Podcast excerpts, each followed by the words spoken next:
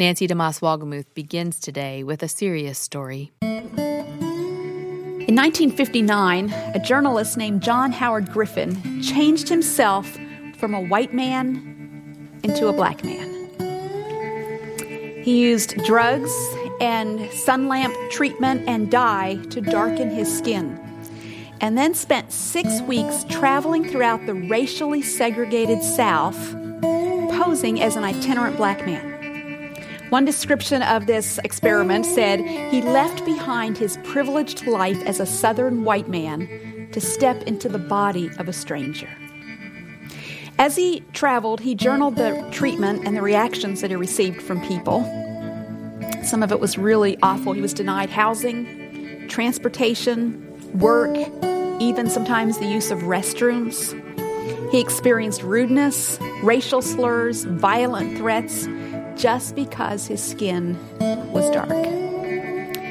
Griffin wrote about his treatment in a book called Black Like Me. And as I read about this, I thought, you know, the story of Jesus coming to earth could be titled Human Like Me. This is the Revive Our Hearts podcast with Nancy DeMoss Wolgemuth, author of Choosing Forgiveness. For February 28th, 2024, I'm Dannah Gresh. Today, we'll focus on the humanity of Christ. Here's Nancy. And that's what we read about in Philippians chapter 2, for example, that says, Christ Jesus, who, though he was in the form of God, we talked about his deity yesterday, he was in the form of God, he did not count equality with God a thing to be grasped, but made himself nothing taking the form of a servant, being born in the likeness of men, and being found in human form, he humbled himself. And the description that was given of John Howard Griffin, I think we could modify to say of Christ that he left his privileged life as the Son of God in heaven to step into our bodies. We've talked about the fact that Jesus is God, his deity. Today we want to focus on his humanity. His deity and his humanity. He is God and he is man.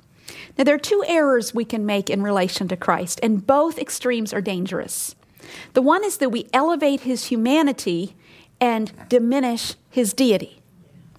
The other is that we focus on his deity, the fact that he is God, to the exclusion of his humanity. And we see that mistake made in many cultural portrayals of Christ. For example, at Christmas time, we'll often sing that carol, Away in a Manger. The cattle are lowing, the baby awakes, but little Lord Jesus, no crying he makes. the baby Jesus cried. He was human. You look at paintings of the baby Jesus in an attempt to honor him as God, you'll often see this light surrounding him and a halo over his head. The fact is, he looked like a normal baby. He was human.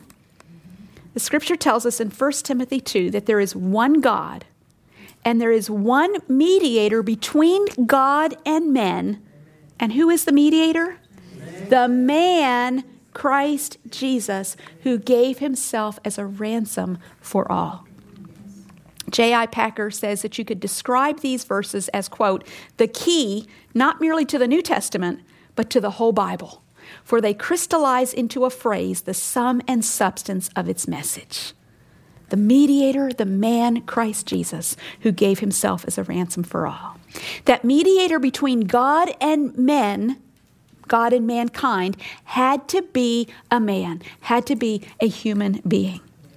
And I want us to look at today just some evidences of the fact that he was human. For example, as a man, he had a human physical body. He was flesh and blood. He was born as all babies are born. He had to grow up physically. We looked at that in Luke chapter 2 in an earlier session. He had a physical appearance. He looked like an ordinary man. People didn't think there was anything unusual about him. He didn't walk around with his halo over his head or this aura surrounding him. He didn't, you know, always wear this white robe while everybody else wore other colors. He looked human. In fact, his own brothers and those who grew up around him did not believe he was God. They said, Is this the carpenter's son? He looked like a normal man. He was, in appearance, a man. He had normal physical functions. He ate, he drank, he breathed. Physical functions. He had the capacity to experience pain. We see that in Gethsemane as he sweat drops of blood. His physical makeup was responsive to stress. On the cross, we see that he bled.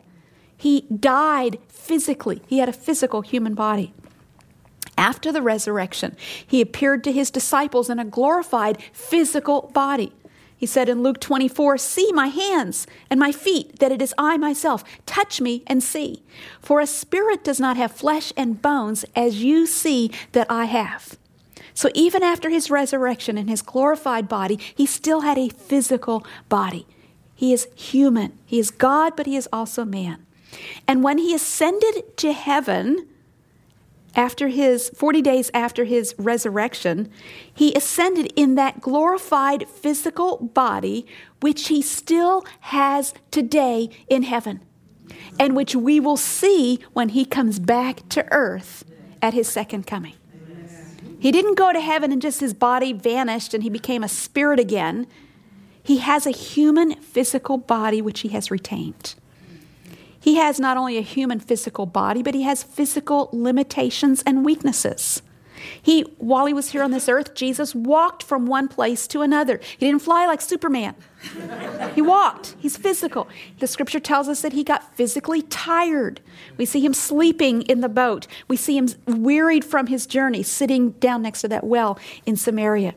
The scripture tells us that he got hungry. After he fasted in the wilderness, he was hungry. On the cross, he said, I thirst. He got thirsty. Normal physical limitations and weaknesses.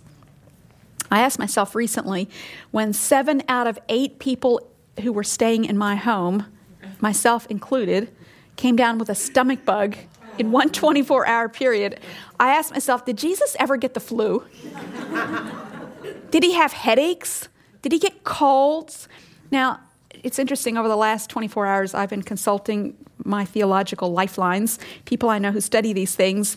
And the fact is that Scripture doesn't explicitly say. It does tell us he got hungry, he got thirsty, he got tired. It doesn't explicitly say whether he ever got physically ill. But Hebrews 2 tells us that he had to be made like his brothers in every respect, so that he could be a merciful and faithful high priest to us. So that means he experienced the full range of what it meant to be human, except without sin. So it's not unreasonable to believe that if he was susceptible to hunger, thirst, tiredness, and death, he would also be susceptible to sickness. Now, not the kind of sickness we get after we eat too much or because uh, we're lazy or we have lifestyle issues or lifestyle choices that make us sick. But his human body existed in this fallen, corrupt world where there are germs, there are sicknesses. It's a, it's a broken world, and, and it seems reasonable to believe that he participated even in that aspect of our humanness. Not only was he physically human, but he had a human makeup and soul. All the elements of human nature, whatever it is to be a man, apart from sin, he had. Take the whole area of emotions. He had the whole range of emotions, the whole gamut. This was no dry eyed, joyless, unfeeling robot. Jesus was constantly moved with the things that move the heart of God. For example, let me give you several examples here. Matthew 8 tells us that he marveled at the faith of the centurion. He marveled. He was moved with compassion we see this many times for a leper, for needy multitudes, for a widow who had just lost her only son. He was moved with compassion to the point of tears. He cared. Uh, John 11 speaks of him as being glad and rejoicing. Take the whole area of humor. Now, Scripture doesn't tell us, again, explicitly that he laughed. There's no reference to him laughing. But again, I would say it's reasonable to believe that Jesus enjoyed good, clean humor. You had a band of 12 men traveling around with you, and it's not going to be raunchy humor. It's not going to be locker room humor, but it's going to be just enjoying, having a good time, enjoying God's creation. Jesus had the range of emotions. We also know, and there's a lot about this in the scripture, that he was a man of sorrows and acquainted with grief. The whole range of human emotions. He wept at the tomb of Lazarus. He burst into tears over Jerusalem. At the Last Supper, Scripture says he was troubled in his spirit. He had this range of human emotions. That verse in Hebrews chapter 5, verse 7 says, In the days of his flesh, he's human, Jesus offered up prayers and supplications with loud cries and tears to him who was able to save him from death. You see Jesus having this whole range of emotions, and that says something to us. Sometimes we think that emotions are, are something bad, they're supposed to be suppressed. That if you're a good Christian, you won't really get very emotional. Well, the example of Christ in his humanity tells us that emotions are an important part of what it is to be human and gives us a model of the, the healthy, wholesome, godly, balanced display of emotions, exhibiting those emotions as Christ did in the right time in the right way, in the right place, and over the right things. My problem with emotions is I squander my emotions on the wrong things. I have the wrong emotions at the wrong times. I'm angry when I should be glad. I'm glad when I should be angry many times. And I'm being driven by my emotions often rather than by the Spirit and the Word of God. But nothing wrong with having emotions. In fact, to be fully human as a child of God is to express emotions in a wholesome, balanced, godly way. That's part of our discipleship, being conformed into the likeness of Christ, to where we don't um, squelch our emotions, we don't bury them, we don't pretend like they don't exist, but we're able to express them in godly and balanced ways. Well, Jesus experienced all that it is part of a human makeup. He experienced temptation as we've seen in this series. He experienced a need for dependence on his Father that led him to pray. That's part of what it meant for him to be human. If he was just God and not also fully human, why would he have needed to pray? And why do we see such a pattern through his life of him praying to his Father over and over and over again? It's because he was fully man. And he was living life on this planet in that human body as a man. He fully possessed a human nature without possessing a sinful nature. And we need to keep that tension in view. The sinful nature, remember, is not inherent to humans. Adam and Eve were humans without a sinful nature until they sinned. So Jesus was fully human without having a sinful nature. And it wasn't until Jesus came to earth fully God, fully man, that we could understand what God meant and what he intended when he said in Genesis 1 let us make man in our image after our likeness. What did that look like? Adam and Eve were made in the image and likeness of God, but pretty soon thereafter, they blew it. They rebelled against God. That image was shattered, it was marred, it was broken. So we've never seen what it looks like to be a man created in the likeness or the image of God apart from Christ. And in Him now, Christ has shown us what that was supposed to look like. What we would have been like had we not sinned. Now, wrap your mind around this if you can. The life that Jesus lived here on earth was intended to show us what we would have been like and what we would be like apart from sin. Fully human. We need that picture. We're so helped by that picture. Now, his humanity was not only necessary for us to see what it was like to be created in the image of God, but it was necessary for us to be saved. His humanity, Christ, who is the image of the invisible God, becoming a man, made it possible for us to become sons of God. You read that in Galatians chapter 4, verses 4 and 5. When the fullness of time had come, God sent forth his Son, that's the deity, born of a woman, that's the humanity, so that we might receive adoption as sons. To make us sons of God. Jesus came as the Son of God and became a man. Now, again, as I try to do on this program day after day after day, that's the what. Now, what is the so what? What are some of the implications of that for us? Let me just mention a few. First of all, the fact that Jesus was a man makes God accessible to us. I have a friend who received an email this week that she shared with me and received permission for me to share with you. This lady said in her email, I feel really distant from God. It's hard to reach out to him at times because he seems unimaginably big and powerful and distant, and because he is unseen and spirit. Have you ever felt that way? Can't get close to God. He seems so far away, you can't see him. Well, in Christ, God came near. Look to Christ, and in him you see how to draw near to God. He makes God accessible to us. And then we experience incredible gratitude and worship as we contemplate the incredible condescension of Christ, that he, equal with God, would take on human flesh.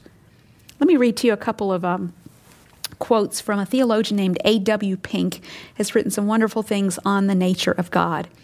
And he captures some of this wonder. He says, God became man. But what does this mean for you and me? You can never again take sin lightly, as Jesus Christ saw it as something so destructive that he came out of heaven and endured the worst that man could throw at him to deal sin a death blow. And you can never again take God's love lightly. You can't take sin lightly because Jesus became a man to deal with it, but neither can you take God's love lightly. He didn't have to become a man and suffer as he did, but he did, and he did it for you. How could we ever doubt the love of God when we see Christ becoming a man? Let me go on and read a little bit more from A.W. Pink. He says, It was truly remarkable when man was made in the image of God. But bow in wonderment and worship at the amazing condescension of God being made in the image of man.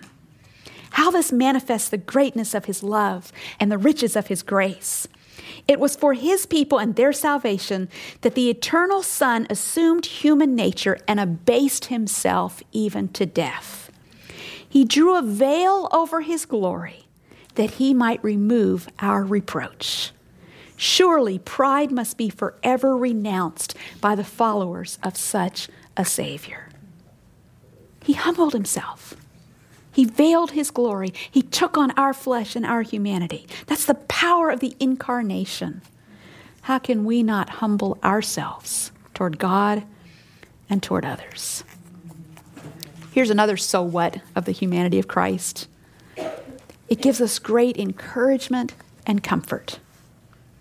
When we experience physical weariness, pain, human limitations, the whole gamut of emotions in a broken world, we're reminded that Jesus has experienced all that and more. He subjected himself to the same laws of nature that we are bound to. So when we're struggling under the weight of physical and emotional challenges of our humanness, we can cry out to him and know that he understands, that he can empathize. Psalm 103 says, He himself knows our frame. He is mindful that we are but dust. Now, how does he know that? Well, he knows it because he created us, but he also knows it because he walked in our skin. Human like me. That's what makes him a merciful and a faithful high priest who is sympathetic toward us in our weaknesses, as Hebrews 2 tells us, and is able to help us. There's an old gospel song uh, that I love. It says, Does Jesus care when my heart is pained too deeply for mirth or song? As the burdens press and the cares distress and the way grows weary and long. Oh, yes, he cares. I know he cares. His heart is touched with my grief. When the days are weary, the long nights dreary, I know my Savior cares. And we know because he's been there. And then just one other so what. As a result of Christ's humanity, he left us an example, 1 Peter tells us, that we should follow in his steps. And then it goes on to say, He committed no sin. I want you to think about this for a moment. This will be mind blowing if you haven't thought about it before. He left us an example that we should follow in his steps. He committed no sin. We are called to be holy. Sin is an affront against a holy God. And we are told that we are to be holy. to follow in the steps of Jesus, to follow his example. But how many of us know we can't be holy? We aren't holy. We are sinners. We have a sinful nature. We're commanded to be like him. But here's the good news by his grace, we can be holy. Now, process this with me for a moment. Jesus was fully God. Say, okay, that's how he was holy. He was fully God. But wait, he did not rely on his divine nature and he did not draw on his supernatural power as God to resist temptation. When he was here on earth, when he overcame those human limitations, and in order to fulfill his mission here on earth, he didn't rely on his powers as God. He still had those powers, but he didn't rely on those powers. Rather, he lived a perfect, sinless life as a man in a human body. And how did he do it? By depending on the power of the Holy Spirit. And by using the same resources that are available to us as human beings. Get this, it'll really change your paradigm about how you respond to temptation, how you try to live the Christian life.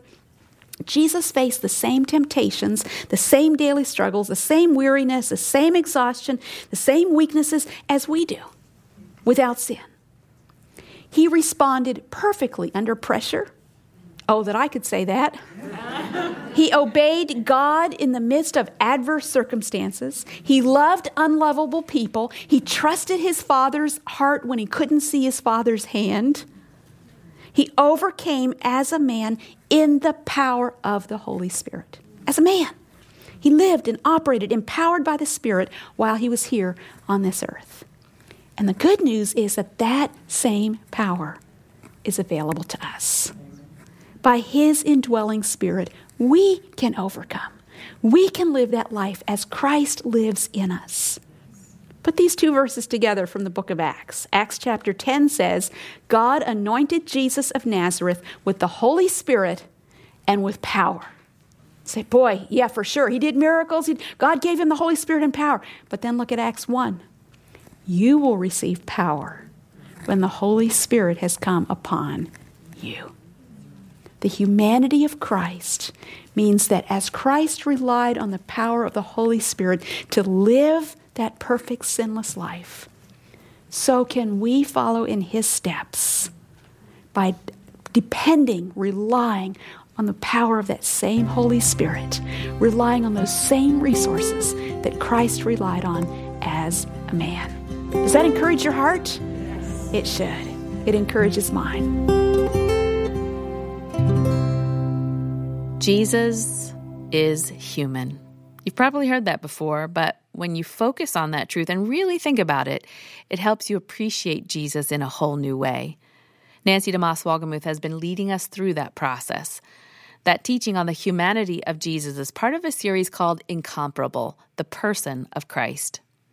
A woman listening to this series wrote to tell us this Nancy, your ministry has touched my heart in many ways, and God has used it numerous times to convict me about something I need to change or work on. I appreciate the work you put into Revive Our Hearts. Your love of Christ reflects in what you do. And then she wrote, As a listener who's been positively impacted, I want to take on a more active role by financially supporting the ministry. My husband and I donate to several ministries on occasion, and we were thinking about making a monthly donation to one. We've never felt more led to donate on a monthly basis to a ministry. We chose Revive Our Hearts. We're thankful to God for giving us the provision to be able to support what He uses to touch so many lives, including ours. Mm. Wow, we're so grateful for this couple who's joined our Revive Partner team. Have you heard about our Revive Partners? They're people like this woman who've been impacted by Revive Our Hearts, and they support us in prayer and give on a regular basis, investing in the work God is doing in the lives of women through this ministry. If that sounds like something you'd be interested in, you can find out more about the benefits of becoming a Revive partner at reviveourhearts.com/partner. Whether or not you join our partner team, for your gift of any amount to Revive Our Hearts, you'll receive a copy of Nancy's newest book, Incomparable. It's full of 50 readings to take you on a deeper journey of discovering who Jesus is, which is a great addition to this incomparable series you've been listening to. We'd love to send you Nancy's incomparable book when you give at reviveourhearts.com or request it when you call us at 1 800 569 5959. That's 1 800 569 5959. When you see depictions of Jesus in paintings and films, do you ever notice that he sometimes comes across as wimpy? Nancy DeMoss Wolgemuth challenges you to think of an important aspect of Christ his masculinity. That's on our Incomparable series, continuing tomorrow on Revive Our Hearts.